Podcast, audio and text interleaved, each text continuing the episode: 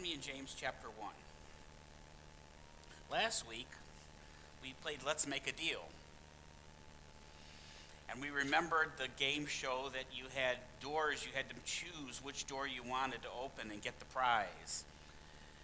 And in one, behind one door would be a, a good prize, and behind the other one, it was called the Zonk prize. The Zonk could be anything from a pregnant donkey to a rusty old bike with no wheels. You never knew what was going to be.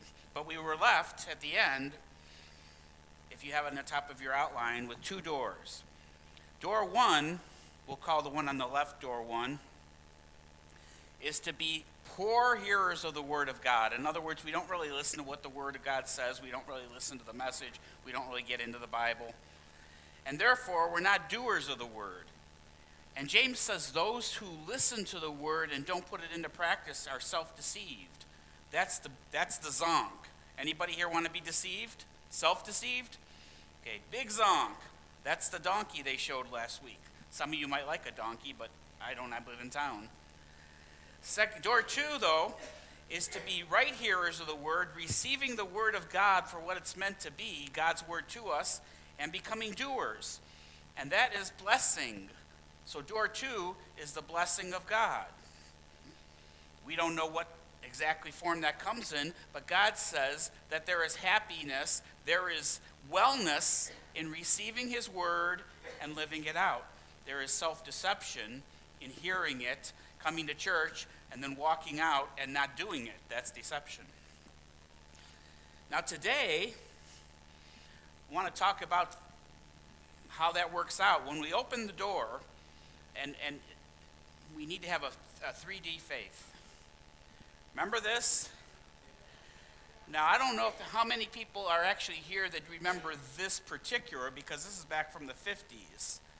Uh, but they had this thing called 3D film, and you wore the glasses, and you've been to 3D films probably. It is fun. I mean, you know, there's a bee flying, and it comes right at you. So, um, there's a newer one too, though. They've come out with a whole wave. I think it was in the early 2000s. There was a whole new wave of 3D uh, films, and that's a little bit more contemporary looking there. The point is that it opens up new dimensions for us seeing. You, you experience things in a more living, real way. You, when someone reaches out their hand to you, you literally feel like you can take it right out of their hands. Today is about how to take the Word of God and translate it into 3D, into real life. That's the point. So, James has a pair of 3D glasses for all of us. He's going to have you put them on and live. Uh, verse 26. Yes, those who consider themselves religious and yet do not keep a tight rein on their tongues deceive themselves, and their religion is worthless. Religion that God our Father accepts as pure and faultless is this to look after orphans and widows in their distress and to keep oneself from being polluted by the world. Verses 26 and 27 are very formative. They are a set of 3D glasses. This is how we're to look at life. Their, their Holy Spirit, what's the word I'm looking for? How do, what do you do to a lens? You not tune it, you focus it. Holy Spirit focused lenses on how to live life. Let's look at this. We see three dimensions, first of all. And here's the three dimensions we see a controlled tongue in verse 26. We see a compassionate heart in 27, and also in 27, a clean soul. Okay?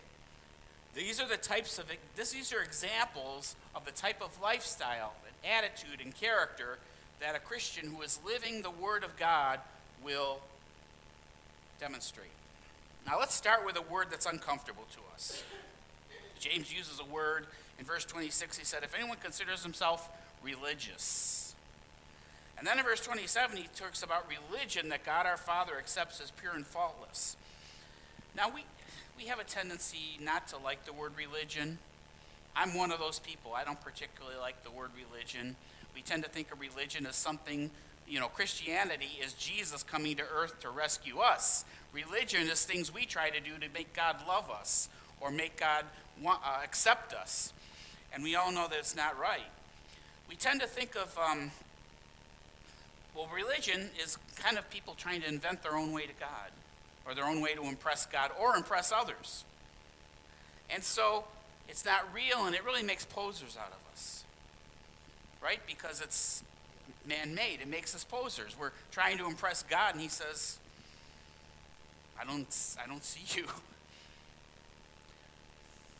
In this sense, religion is one of the chief human evils.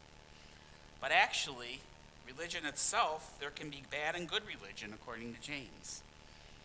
The word itself, concept itself, is not bad. The word religion has to do with the outward practice, the, the rituals, the things that define your practice of your faith. James says there's good and bad religion. There's religion God approves of and religion he doesn't approve of. So it's not a bad thing. I, I still don't prefer not to use the term religion, but there is good and bad. Verse 26 is a diagnosis of one who has useless religion. Verse 27 is a diagnosis of religion acceptable to God. Let's, let's take a look at verse 26. Doers of the word, those who hear the word and put it into practice, will first of all have a controlled tongue. It's a, it's a good religion. Those who consider themselves religious and yet do not keep a right tight rein on their tongues deceive themselves, and their religion is worthless. Notice it's the third time we've seen deception. We saw it in verse, verse 16.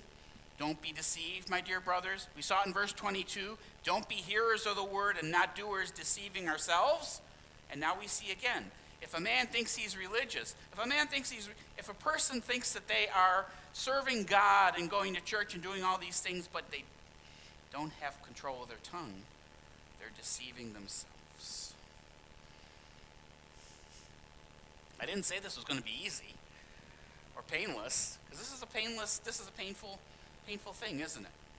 In fact, Mike designated the book of James the book of ouch several weeks ago. And one of the biggest ouches of James is he really puts a lot of hot sauce on your tongue. Like ghost pepper hot sauce. It's ouch. And that's going to happen today. It's a huge issue in James. Flip over with me, uh, in light of verse 26, a man thinks himself religious, doesn't bridle his own tongue. Look at the, um, look at chapter 3. Flip over to chapter 3, verse 9, and you see parallel. With the tongue, James says, we praise our Lord and Father, and with it we curse men who have been made in God's likeness. Out of the same mouth come praise and cursing. My brothers, this should not be. Well, there you go. Exa- uh, an example that's almost the same. But in chapter 2, we see the same type of issue. We see in, um, in verse 16, if one, eat, uh, verse 15, chapter 2, suppose a brother or sister is without clothes and daily food. One of you says to him, Go, I wish you well, keep warm and well fed, but does nothing about his physical needs. What good is it? Okay, so again, speaking, but not doing. We see the whole ch- section of chapter 3, the first 12 verses, the part we just read, and then we take a look at chapter 4, and it talks about in verse 11 Brothers, do not slander one another. Anyone who speaks against her brother or judges him speak against the law and judges it. We look in chapter 5. We see verse, seven, verse 9. Don't grumble against each other, brothers, for you will be judged. You see a pattern here? James returns to this over and over again. In fact, he returns to this theme the whole book, these three things, and says, Do not be self deceived that if your tongue is a runaway train, that you've got an acceptable religion an acceptable expression of your faith.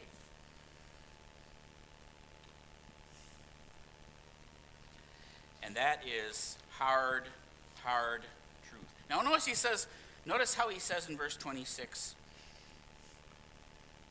If a man is thinks he's religious, does not have a tight rein, a bridle is the idea. Your tongue is not bridled. It's the same word that's used for a horse's bridle or reins. So here's the point when you have a bridle on a horse, you tell the horse when to go, when to stop, which way to go, etc., right? And so when we look at the, our tongues being bridled, it means that the Holy Spirit has a bridle over our tongue. He tells us when to speak He tells us what to speak, He tells us when to stop, He tells us how to speak, what to speak about.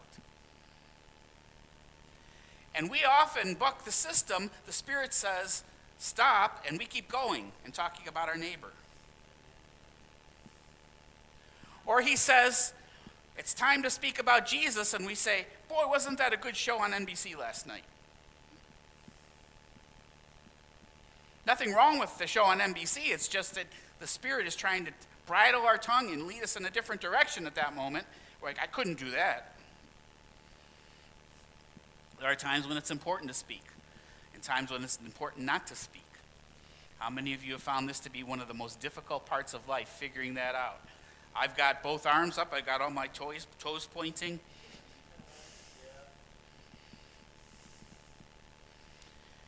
It always feels so important when I feel the need to make my point.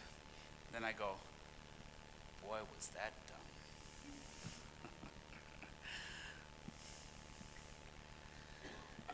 Notice uh, I wrote, I gave you a verse on your outline from uh, Ephesians. Do not let any, here, here's a bridle. Look at this bridle. Do not let any unwholesome talk come out of your mouths. The word unwholesome is the word rotten, used for rotten. So don't let rotten speech come out. You know, you got a rotten banana, psh, throw it out at you. You wouldn't want that. Do not let any unwholesome talk come out of your mouths, but only what is helpful for building others up according to their needs, that it may benefit those who listen. So our speech is to be something that benefits, that builds up. And ver- do not grieve the Holy Spirit of God, for whom you were sealed, with whom you were sealed for the day of redemption. Um, the Spirit is grieved when we speak things that cut others down. That's how important our speech is. All right, let's go on to the second part. A controlled tongue, compassionate heart is the second. Religion that God our Father accepts as pure and faultless is this to look after orphans and widows in their distress. Religion, practice of faith that God our Father accepts as pure and faultless, the real thing and complete without error it's to look after orphans and widows in their distress and to keep oneself from being polluted by the world. This is an amazing passage. I'm going to explain more about why.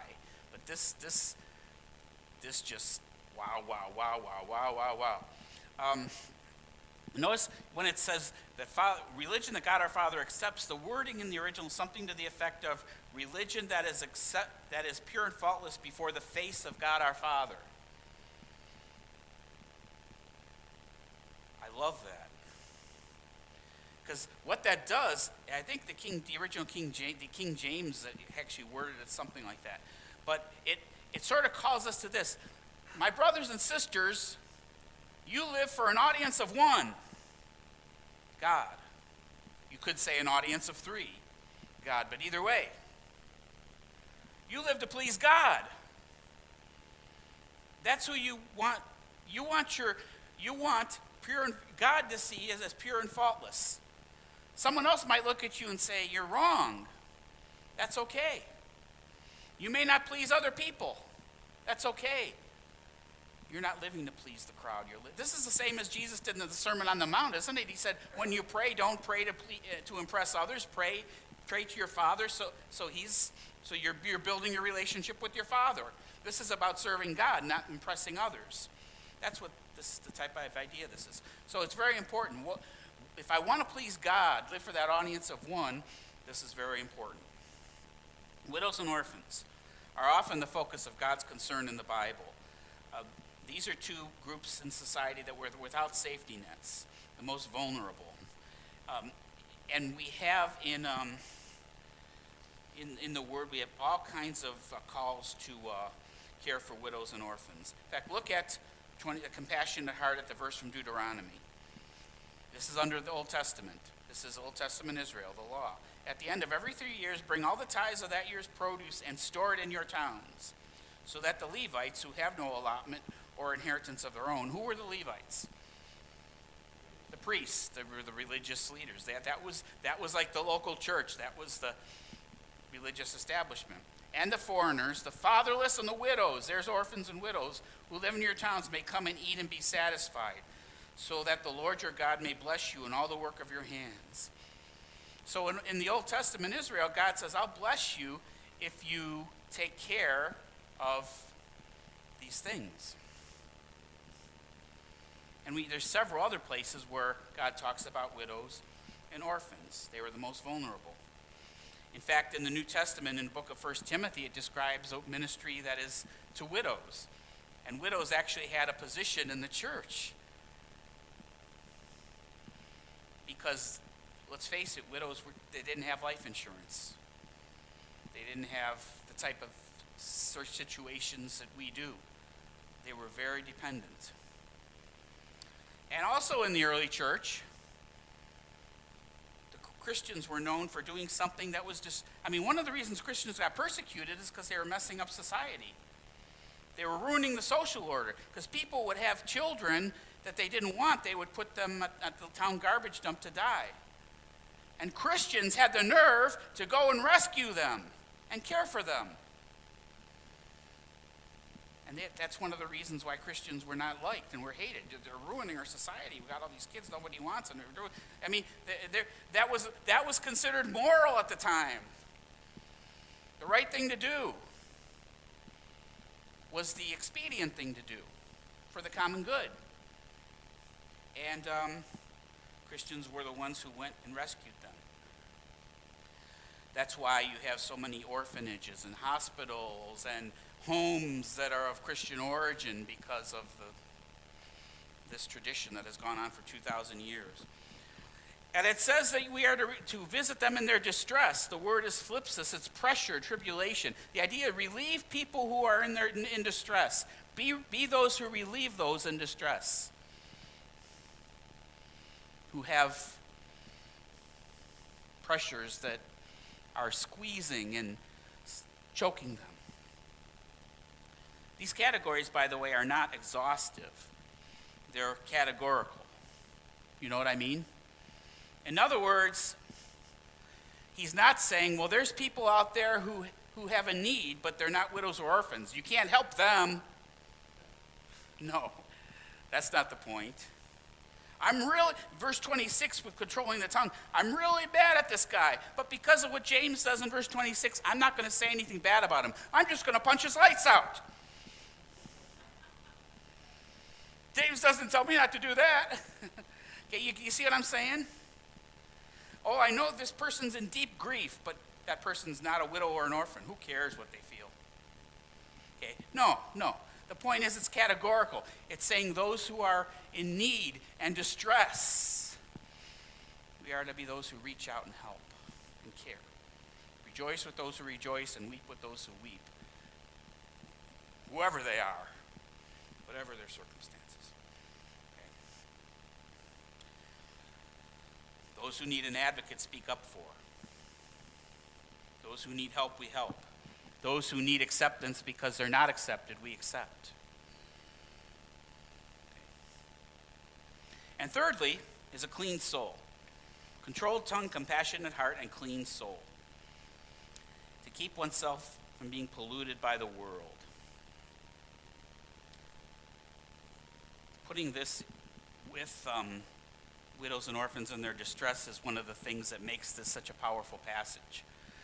Um, the idea of not being soiled or spotted by the world, corrupted by the world, being clean souled.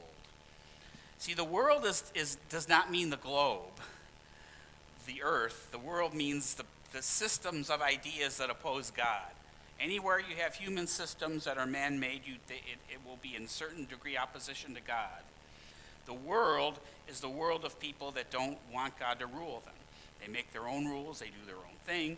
They are part of the fallen world. We are all sinners.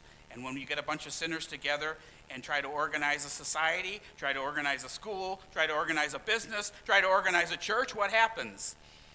Well, we're sinners and we don't always get along and we mess things up and somebody cheats and somebody steals and somebody oppresses others. And he says, You don't want to be acting like the world here. We want to be uns- clean and unspotted. In our worldview, in our perspectives on things, such as it's okay to throw, this is how radical it was at that time, it's okay to put babies at the garbage dump, and Christians are wrong for rescuing them. that's that was what they thought. And Christians said, We will not be like the world and look the other way. That sounds preposterous to us. It's because we've had Jesus for 2,000 years. That's why we think that way. I'm not saying that everybody thought that way in the ancient world, but that was what was going on. Okay? I'm not saying there weren't exceptions. There's always exceptions and differences. Sometimes it's a sexual thing. Our, our view on sexuality and purity, not being polluted by the world, or materialism. Notice the passage from Romans that talks about how we are to, uh, it says, I urge you, brothers and sisters, in view of God's mercy, to offer your bodies as a living sacrifice, holy and pleasing to God. This is your true and proper worship. Verse 2 Do not conform to the pattern of this world, but be transformed by the renewing of your minds. You should think differently. Don't be corrupted, spotted, stained by the world's thinking. Let God's truth. Remember, this whole passage is about living by the word all the way through. This defines how we view things, how we approach things, how we see right and wrong, good and evil, etc. By the way, mostly if you this is talking about favoritism, respect of persons, caring for those who nobody else cares for, who are disadvantaged. For example, notice that talking about looking after widows and orphans, then in verse 2, chapter 1, it says, My brothers, here's an example, brothers. As believers in our glorious Lord Jesus Christ, don't show favoritism. Don't be like the world that thinks some people aren't worth anything and others are. You shouldn't be that way. That's worldly. Don't be divided against each other like the world. Paul said in, in 1 Corinthians 3 as long as one says, I follow Apollos, one says, I follow Peter, you're worldly. Okay? One is a Buddyite, and one is a Daveite. I like Buddy's guitar. No, I like Dave's guitar. Oh, no, I like Steve because now he's playing the bass. I'm a Steveite. That's worldly, that's carnal. To do that.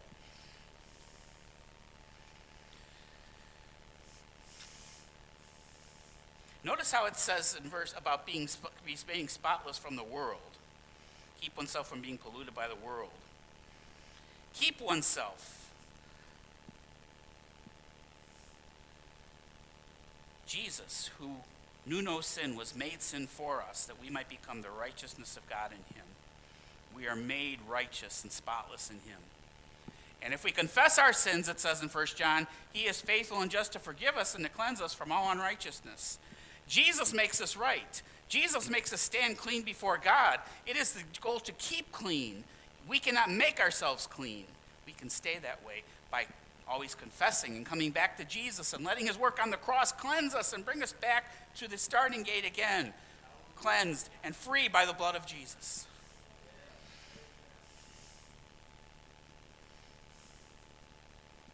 Now, let's go to the second part of the, what we're talking about today, which is the doers of the world will not do something. I didn't know how to outline this, but doers of the word are 3D. But now we want to see that they are, they refrain from something. This is a greatly significant thing that we're talking about here. They, re, they do not reduce Christianity to religious observance. This has been a disaster historically. Verse 26 Those who consider themselves religious and do not keep a tight rein on their tongues deceive themselves, and their religion is worthless. They go to church, but they're not changed. They consider themselves Christians, but they're not changed. They say the right things in church. They say the right things in the right settings, but they go home and rip their family apart. They go to work and they compete and slander and blaspheme. That's the point.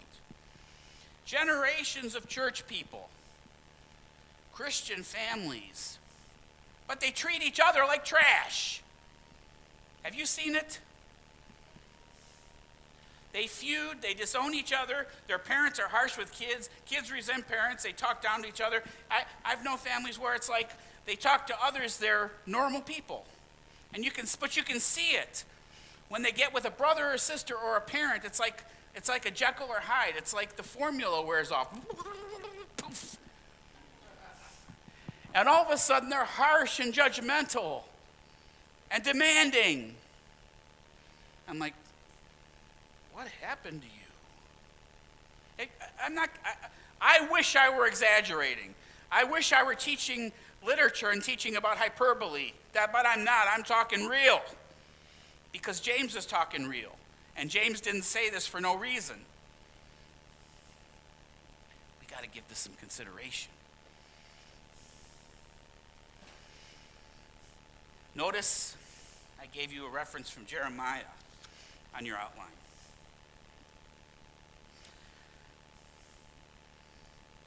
Do not trust in deceptive words and say, This is the temple of the Lord. I've always, I used to think this was funny. I'm not so sure it's funny anymore, but it's still like, wow.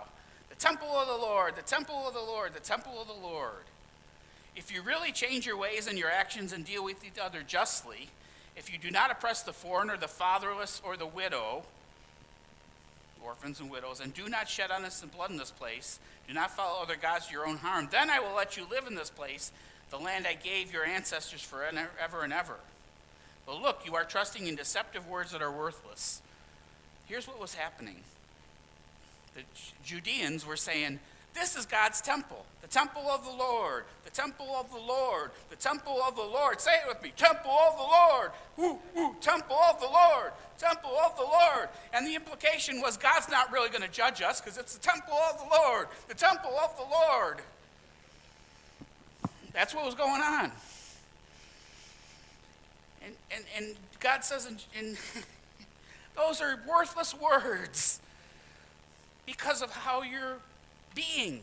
You want my blessing, you know. This is a Christian church. Christian church. We're a Christian family. We go to Christian school. Christian school. Christian church. Go to Christian family. Really?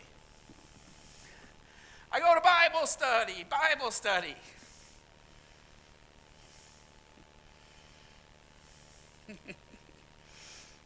he says, No, no. You want to stand before that audience of one. It's not all about just religious actions. They don't, they teach you what to do. When we come together as a church, it's vital, but it's meant to worship and lift one another up so we can go out there and continue to live for Him, to equip one another, to build relationships that are redemptive and encouraging.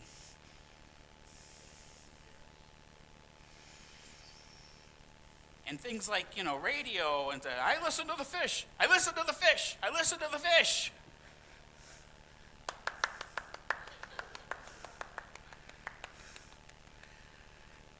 What are you doing with the message of the fish when you're talking to your wife? That's the question. Not reducing Christianity to religious observances, which is what was. Okay. Secondly, not reducing Christianity to charity and morality. Verse 27. Pure religion is visit orphans and widows in their distress, and uh, keep yourself unstained by the world. There's a common reduction that takes place in churches all across the land.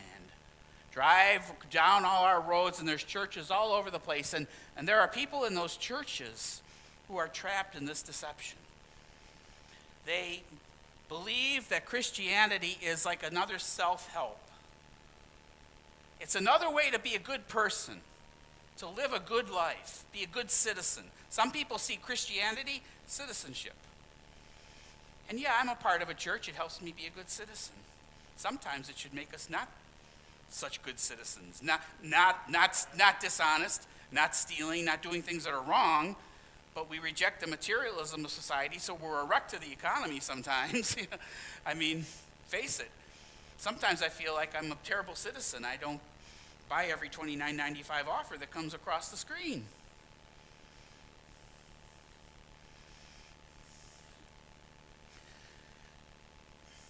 But what they do is they think that Christianity is just, okay, I'm a good person, I live a moral life, and I do help people.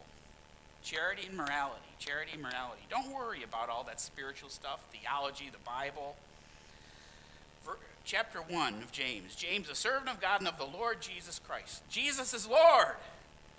He, he calls the shots. We serve him. Okay? Verse 18. God, the Father, chose to give us birth, new birth through the word of truth, that we might be kind of first fruits of all he created. We are born again by the Word of God, the Spirit of God, from the Father. Okay? And then in verse 19 and, and on till the end, till verse 25, it tells us that this Word of God, the gospel, the message about Jesus that God used to give us new birth, new life, make us new creations, we now listen to the Word, we read the Word, and we live it out. And it talks about Jesus. And we are children of the Father and we are born again and given new life in the Spirit. It's 3D Father, Son, Holy Spirit, as well as 3D these things. It's not just charity and morality. Just be a good person and be kind to others. God doesn't care what you believe, God doesn't care what you think. God cares about all that because it's His truth that He's planted in us and given to us in the written word tells us how to live.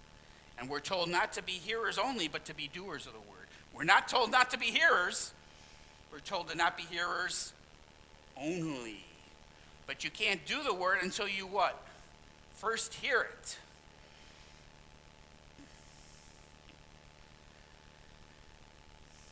All right, and then the third thing that 3D Christians, those doers of the word, will not do is they will not reduce Christianity to social concern or personal morality.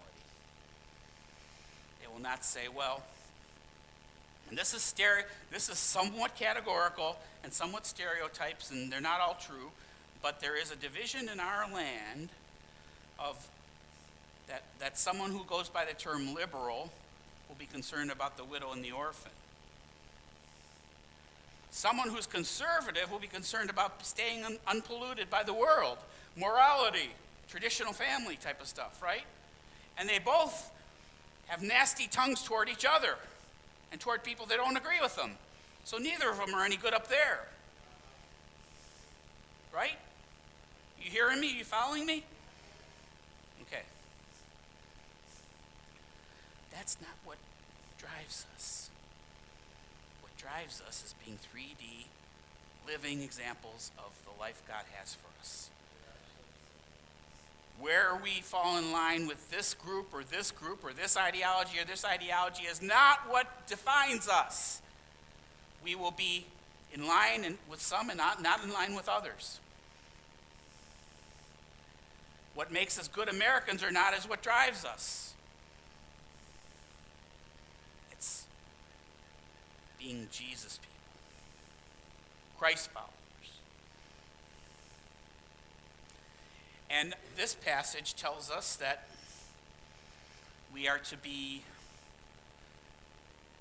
caring for those in distress, advocates of those who are helpless, social justice, perhaps, very controversial topic in our society.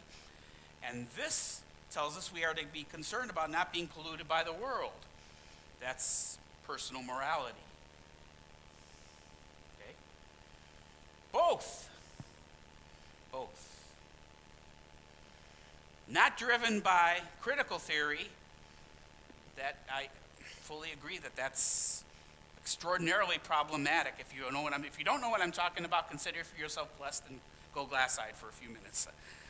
But if you do know what I'm talking about, it's very problematic. It's wrong. It's a secular version. It's not Christian. There are some points made by that are relevant, but we are not following secular social justice here. We're talking about what the Bible tells us to be, who the Bible tells us to be, what the Bible tells us to care about, how the Bible tells us to live. Okay? And we are not to be either or. Um, boy, I found this article that was a gift. I'm going to read this to you. I'm, this, this stuff can get controversial. But I have an escape if I need to, so if you're trying, you try to get me. Um, listen to this title. I found this yesterday. I was like jumping up and down. This is from a pastor in um, pastor in um, England, but he grew up in Chicago. Evangelicals are obsessed with sex. But Christians should be marked by our love for the poor.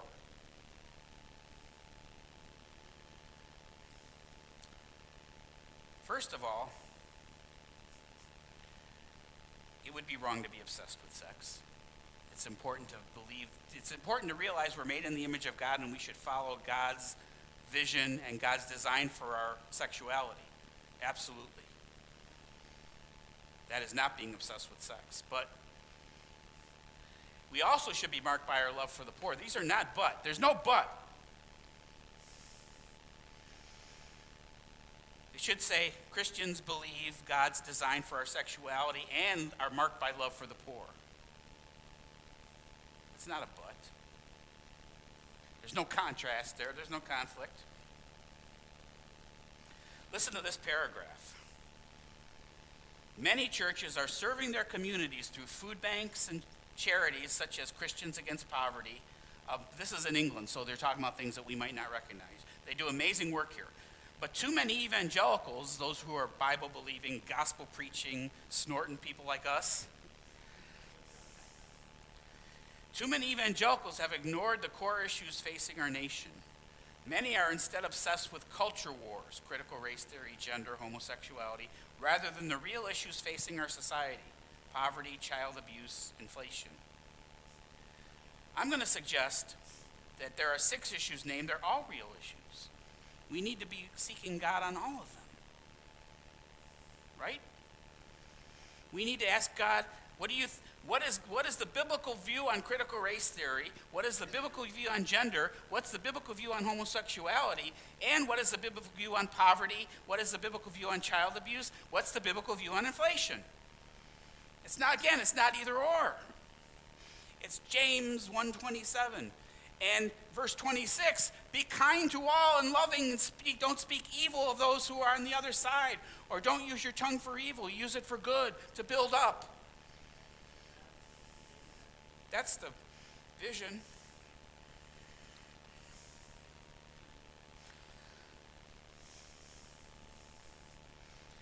And one of the issues of the early church was to care for people who were outsiders. Another vision was they had a morality that blew people's minds. Are you telling me that a man should not have a mistress? That's exactly what we're telling you. Love your wives as Christ loved the church. Whoa! They didn't want to hear that. Get these people out of here. Both. Brothers and sisters, do you have your 3D glasses on? Keep this outline and envision that James, under the inspiration of the Holy Spirit, is working on the lenses and he's and now he's got the 3D vision described in these two verses and the whole of chapter 1 actually and then the whole of James. He says now you are to see life this way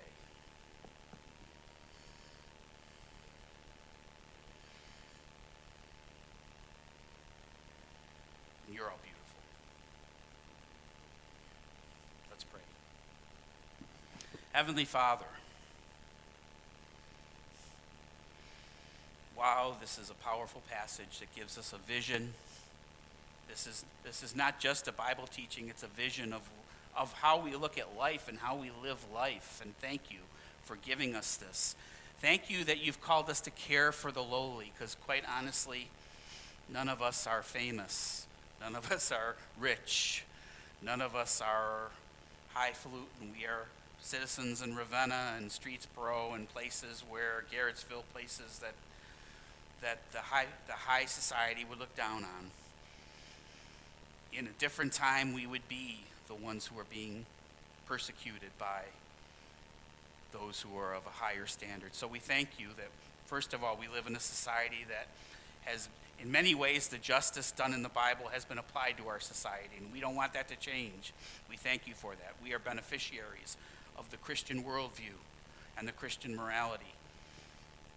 But now, Lord, we pray that we will be faithful to, first of all, to live out your word, live out the new birth, the Spirit, the Word, the Son of God, Jesus, who saved us. And Father, help us to be balanced in our Christianity. Balance doesn't mean partial, it means radical in all these things. Radical to be pure from the world, radical be concerned about those who are in need and who are on the, on the margins of society, and radically devoted to using our tongue for the right things that you call us to use it for, to build up and to do good. Make us a people marked by this 3D faith. And we thank you for the gospel, word, which gives us new life in Jesus.